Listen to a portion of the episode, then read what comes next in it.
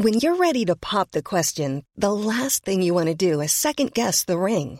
At Bluenile.com, you can design a one-of-a-kind ring with the ease and convenience of shopping online. Choose your diamond and setting. When you find the one, you'll get it delivered right to your door. Go to Bluenile.com and use promo code LISTEN to get $50 off your purchase of $500 or more. That's code LISTEN at Bluenile.com for $50 off your purchase. Bluenile.com code LISTEN. Attention, ce podcast contient des récits de violences sexuelles et psychologiques. Les mises en cause dans les épisodes ne font pas l'objet de poursuites judiciaires à ce jour. Ils sont donc présumés innocents.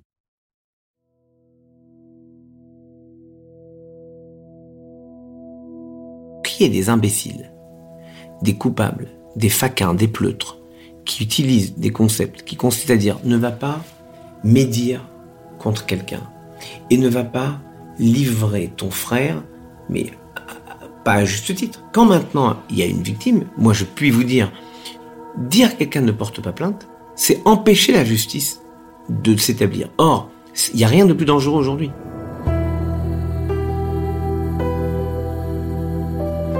Utilisons votre podcast pour euh, dire aux victimes, quelles qu'elles soient, mais vous êtes entendus évidemment. Ne croyez pas ceux qui vous disent faut pas faire du lachonara, faut pas faire de la médisance. Ça n'a rien à voir avec la médisance. Savoir au contraire extirpera le mal du sein de ton peuple. Voilà ce qui a marqué dans la Torah. Ils devraient entendre ça, ceux qui prétendent se fonder sur d'autres choses.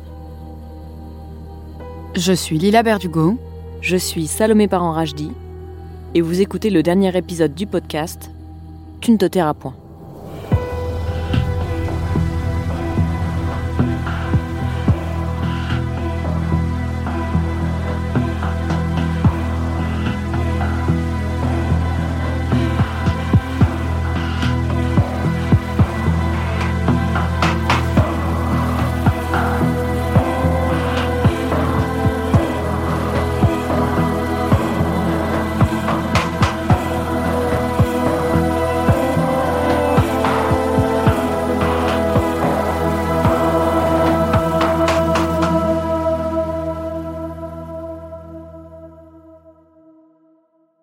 Épisode 6 La fin du silence.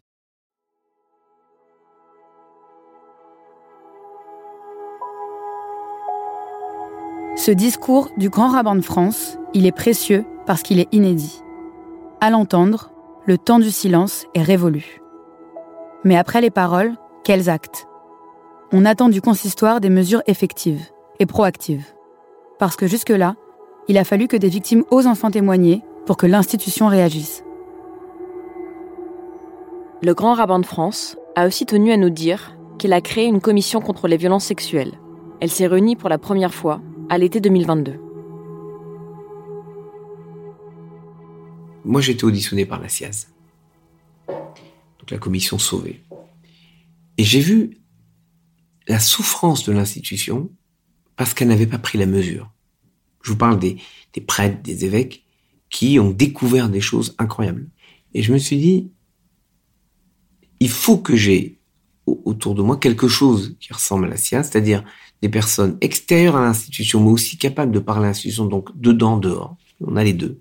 Je crois que, compte tenu de la taille de la communauté, on a mis en place les instances capables d'être des lieux d'écoute pour les victimes potentielles. Mon rêve, n'est pas de réunir cette commission tous les deux jours. Moi, cette commission se réunit quand il y a le besoin mais après, elles ont suivi. Le suivi, c'est justement ce qu'ils sont en train de faire maintenant. Donc la commission, elle n'est pas présidée par moi. Elle est présidée par une grande spécialiste du domaine social. Il y a des spécialistes de tous les domaines euh, dont on a besoin. Ce qui est important, c'est qu'il n'y ait pas euh, une impossibilité de parler. Puisque vous êtes dans les avant-propos, etc. Le lendemain de mon élection ici, j'ai mis en place deux médiateurs, un homme, et une femme. Parce que j'ai conscience que parfois, notre système est trop masculin. C'est peut-être rassurant de se dire que Chaim Corsia prend les devants. Mais le problème de cette commission, c'est qu'elle est créée et gérée par l'institution. Le grand rabbin de France compare son projet à la KIAZ, la commission sur les abus sexuels dans l'Église. Et pourtant, ça n'a rien à voir. Parce que la commission était totalement indépendante de l'Église catholique. Jean-Marc Sauvé, haut fonctionnaire, a présidé ce travail d'enquête pendant plus de deux ans. Avec des professionnels de la santé, mais aussi des droits des enfants et des théologiens, ils ont publié un rapport qui a ébranlé la France entière. Alors, comment imaginer que la commission, formée par Raïm Corsia, puisse assurer un tel travail d'enquête, en toute neutralité?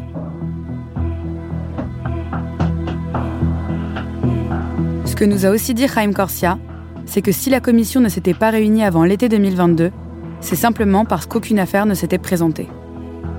Comment croire à une telle affirmation? Ça, on en a parlé avec Janine Elkoubi, la cofondatrice de Nous pour elle. Elle est membre de cette commission et selon elle, c'est la publication de leur lettre ouverte dans les médias à l'été 2020 qui a fait bouger les choses. Lorsque cette lettre a été publiée, et là c'était un délai de cinq jours, j'ai reçu, puisque je fais partie de cette commission, j'ai reçu une convocation pour euh, la première audience de cette commission. Et ça aussi, ça a été, je pense que le grand rabbin a été aidé par cette lettre à pouvoir euh, lancer cette commission qui est extrêmement importante. Et est-ce que vous avez l'impression que c'était, c'était quoi? Alors il y avait, Avant, il n'y avait pas vraiment de volonté euh, du consistoire d'en parler? Ils ne savaient pas comment faire? Enfin... Je pense que oui, il y a des résistances. Euh, là encore, je ne suis pas en mesure de, d'évaluer qui, combien des résistances, c'est clair qu'il y en a, comme toujours quand il y a un changement important, et surtout, surtout dans ce type de domaine. Euh, je pense que le grand rabbin a, a cette lettre ouverte qui a, qui a, commencé à faire du bruit, parce qu'il y a quand même eu des articles dans différents journaux. Euh, je pense que ça a été un tremplin pour lui pour pouvoir euh, mm. lancer ça, je crois.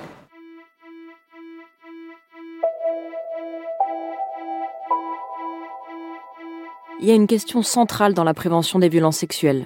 C'est la formation des rabbins. C'est une étape cruciale dans la vie de ces hommes qui va avoir une influence énorme sur leurs fidèles ensuite.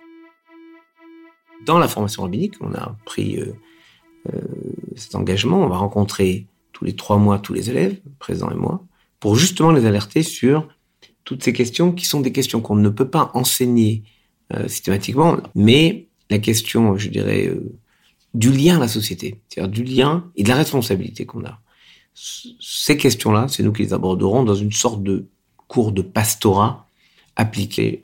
Je trouve bien que dans le contexte actuel, les élèves rabbins aient accès à cela. J'ai prévu de faire avec Maître Corcher à nouveau et l'association des avocats juifs de France, c'est comme ça que ça s'appelle? Mmh. Euh, la projection d'un film qui s'appelle M, de Yolande Zoberman, qui est un film bouleversant, qui dit voilà, il y a des choses. Et donc, il faut en avoir conscience pour pouvoir lutter contre. C'est un principe. Donc, je ne dis pas que ça existe partout, je dis ça peut exister. Et si ça peut exister, on a un devoir de prévention.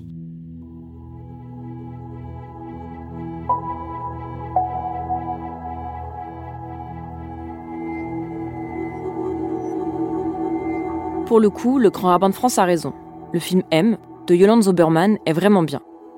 Il raconte le parcours d'un ultra-orthodoxe à Jérusalem, victime d'inceste dans sa communauté. Comment alors un simple film suivi d'un débat peut-il former efficacement de futurs rabbins aux questions de violence sexuelle? Là encore, on a l'impression que Raïm Corsia ne prend pas la mesure des choses. En France, la formation des rabbins n'arrive pas à adresser ces questions. Émile Ackerman en a fait l'expérience. Souvenez-vous, c'est un futur rabbin qui a bien connu le rabbin numéro 1. Émile a commencé sa formation à l'école rabbinique du consistoire en France. Au bout de six mois, déçu par les cours et le conservatisme de la formation, il décide d'arrêter. Il part ensuite aux États-Unis avec sa femme Myriam pour finir sa formation dans une yeshiva. C'est un centre d'études des textes sacrés du judaïsme. Là-bas, ils ont notamment mis en place une formation pour parer au mieux ce type de comportement problématique. C'est complètement inédit. On a par exemple euh, des psychologues qui, chez nous, assistent aux entretiens euh, de pas d'embauche, mais des les candidatures pour pour rentrer dans l'école rabbinique. Donc déjà pour s'assurer de faire une sorte de profiling très rapide, pour s'assurer déjà que on peut filtrer les cas les plus euh, évidents. Ensuite, à l'intérieur de notre formation, nous, on a un suivi régulier bah, de psychologues, etc. Autant pour nous que pour nous parler des cas auxquels on va être confronté dans la communauté, donc être préparé d'un côté, bah, le fait qu'un rabbin puisse euh, avoir des sentiments pour une autre personne euh, que son épouse, même des cas qui sont abordés dans notre yeshiva, le fait qu'on puisse avoir envie d'être proche de certaines personnes et où mettre les limites. Et c'est des cas qui sont abordés sans tabou et qui pour moi devraient être abordés sans tabou dans toutes les écoles rabbiniques et les écoles où les personnes vont être appelées à avoir un rôle, euh, on va dire, de hiérarchique important pour se prémunir. J'ai passé six mois à l'école rabbinique du consistoire. Et en tout cas, pour ces petits six mois que, j'ai passés, euh, j'ai pas assisté à des cours euh, sur ça. Le, sujet n'est jamais, euh, jamais abordé. Quand on compare les ambitions de Chaim Corsia avec la formation qu'a reçue Émile Ackerman aux États-Unis, on se dit que le rabbinat français a encore énormément de travail à faire pour former correctement ses futurs rabbins.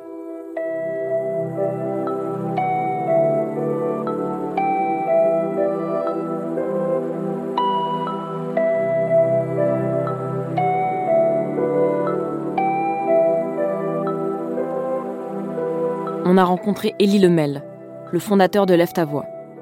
C'est une association qui mène depuis 2018 des actions de prévention et de prise en charge des violences sexuelles auprès d'enfants de la communauté juive.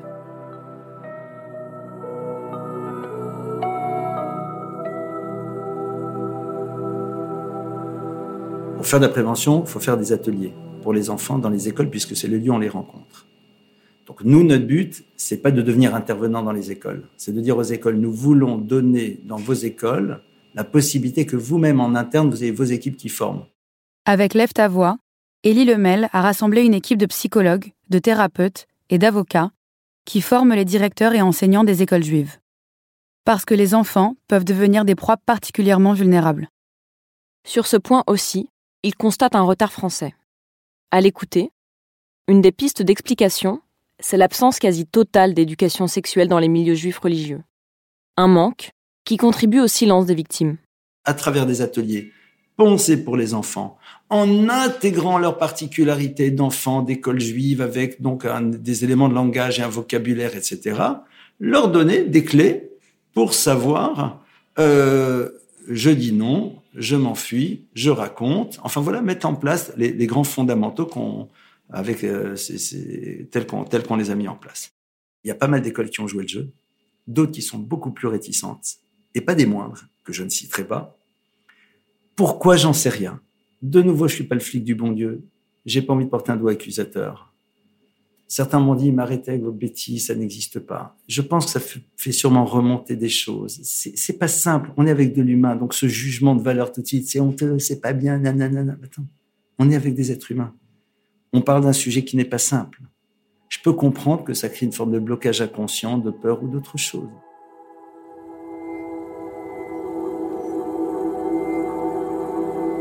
En écoutant Élie Lemel, on a compris une chose. À défaut d'avoir une institution qui prend les devants sur les questions de violence sexuelle, des initiatives hors consistoire se sont créées pour protéger les publics à risque. On est aussi allé parler à celles qui, aujourd'hui, se consacrent à la place des femmes dans la communauté. D'abord, Myriam Sommer-Ackerman, cofondatrice de Colel.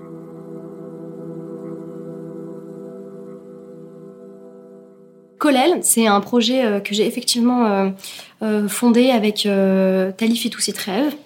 Donc, au départ, nous souhaitions que tout simplement les femmes juives aient accès au texte de leur héritage puisque nous, constations qu'à Paris, la plupart des cours à haut niveau étaient réservés aux hommes, et que euh, pour les femmes, leur texte, leur propre texte restait somme toute un mystère. Ça nous tient à cœur de pouvoir euh, entendre les victimes, euh, les soutenir financièrement, leur, donner un espace où elles peuvent, s'exprimer. bien entendu, dans l'anonymat le plus complet, puisque la plupart du temps, ce sont des femmes qui se disent que leur réputation serait détruite si tout le monde savait. Ensuite, on est retourné voir Talit Fitoussi, on vous l'a présenté quelques épisodes plus tôt, avec son mari, Laurent. Pour elle, c'est fondamental aujourd'hui de donner une réelle place aux juifs orthodoxes. Un espace où les femmes puissent étudier, s'élever mutuellement. Un espace, enfin, qui soit un lieu d'accueil et d'écoute, notamment pour les victimes. Comment on fait? On a plusieurs, euh, euh, plusieurs façons de le faire. La première chose, c'est des cours, donc des cours sur texte pour euh, les aider. La seconde chose, c'est un magazine où on va vraiment essayer de mêler le féminisme et, et le judaïsme où on va parler de sujets en fait euh, féministes et de voir comment est-ce qu'on les incorpore dans le judaïsme, comment est-ce qu'on peut vivre en tant que femme orthodoxe euh, juive et euh, être féministe quand même. Donc on essaye d'un côté de vulgariser des sujets féministes, de l'autre côté de faire la, faire la synthèse entre judaïsme et féminisme.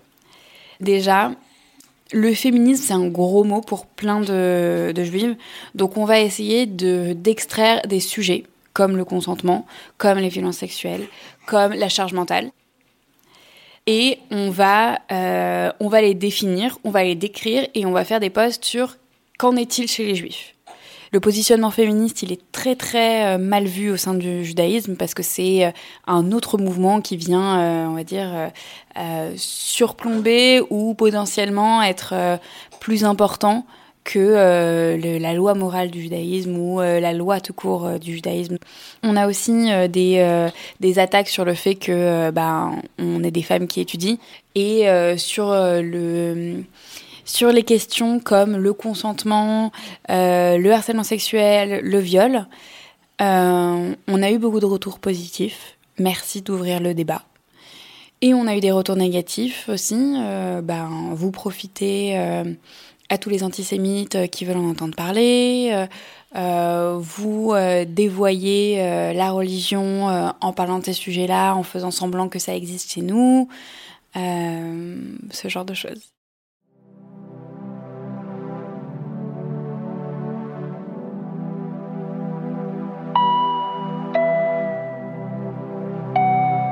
Ces initiatives publiques montrent qu'en interne, au consistoire, trop peu de choses sont faites pour prendre le problème à bras le corps. En Israël et aux États-Unis, c'est une toute autre histoire. En Israël, par exemple, il y a eu l'affaire Chaim Walder, qui a eu un retentissement énorme. Après ça, la question des violences sexuelles commises par des rabbins est entrée dans le débat public. Aux États-Unis, l'organisation Jewish Community Watch est allée plus loin. Elle a créé le Wall of Shame, un mur numérique sur lequel les prédateurs sexuels sont placardés. Pour Tali, le retard de la communauté juive en France par rapport aux États-Unis et à Israël n'est pas surprenant. Je pense que la communauté juive va évoluer avec euh, la société euh, en général, que la société américaine est beaucoup plus avancée sur des questions euh, de consentement, des questions de genre, des questions de féminisme. Une fois que la société est très éveillée sur ces questions-là, la communauté va répondre. En Israël, je pense qu'il y, a, effectivement cette euh, non-distinction entre euh, État et religion qui fait que les problèmes religieux passent directement au civil et aussi parce qu'on a euh, cette influence des États-Unis et donc on a fini par parler. Et en France, moi, je pense que déjà la société française est un peu derrière par rapport aux États-Unis et en Israël sur la question des violences sexuelles, sur la question du consentement, sur la question des violences faites aux femmes. Ce qui fait que la communauté juive française est encore plus en arrière.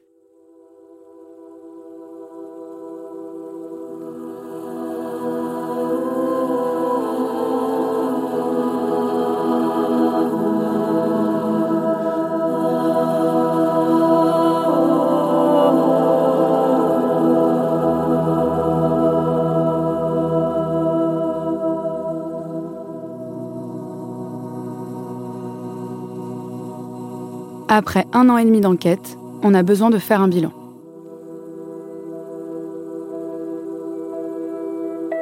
On a été très étonnés de voir à quel point, la plupart du temps, notre initiative était la bienvenue. On a été très touchés lorsque souvent, à la fin des interviews, les membres de la communauté juive et certaines victimes nous remerciaient pour le travail qu'on était en train de faire. Avec Salomé, on est convaincu que c'est un sujet d'intérêt public et que c'est dans l'ordre des choses que tous les piliers de notre société, y compris religieux, fassent leur introspection. Il nous a fallu du temps et de la patience pour arriver à convaincre certaines des femmes de nous parler. Et pour ça, on tient vraiment à saluer leur courage. Parce qu'on sait très bien qu'aujourd'hui encore, oser dire que l'on a été victime de violences sexuelles, c'est difficile et souvent douloureux. Déborah le sait mieux que personne.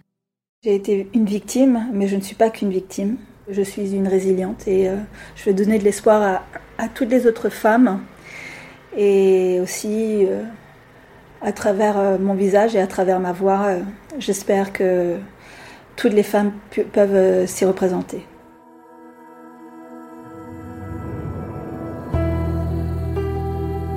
Hélène, Déborah, Ève, Judith. Elles ont été les premières en France à libérer la parole. Et c'est dans ce podcast qu'elles ont choisi de le faire.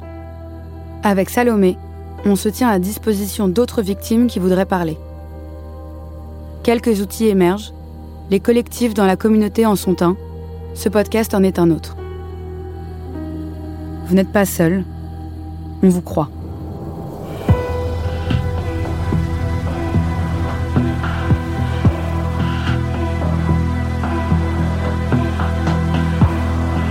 Venez d'écouter Tu ne te tairas point, une série originale en six épisodes de Paradiso Media, en coproduction avec Slug News. Si vous souhaitez témoigner à la suite de cette enquête, vous pouvez nous contacter sur les messageries cryptées WhatsApp ou Signal sur ce numéro 06 38 35 57 64. Les données de vos messages seront protégées et votre anonymat garanti. Si le programme vous intéresse, vous pouvez vous abonner au podcast L'Affaire pour être notifié de la sortie des nouveaux épisodes. La meilleure façon de nous soutenir si vous aimez nos programmes, c'est d'en parler autour de vous, à vos proches et à vos amis. Vous pouvez aussi nous laisser des étoiles et des commentaires. Merci et à bientôt.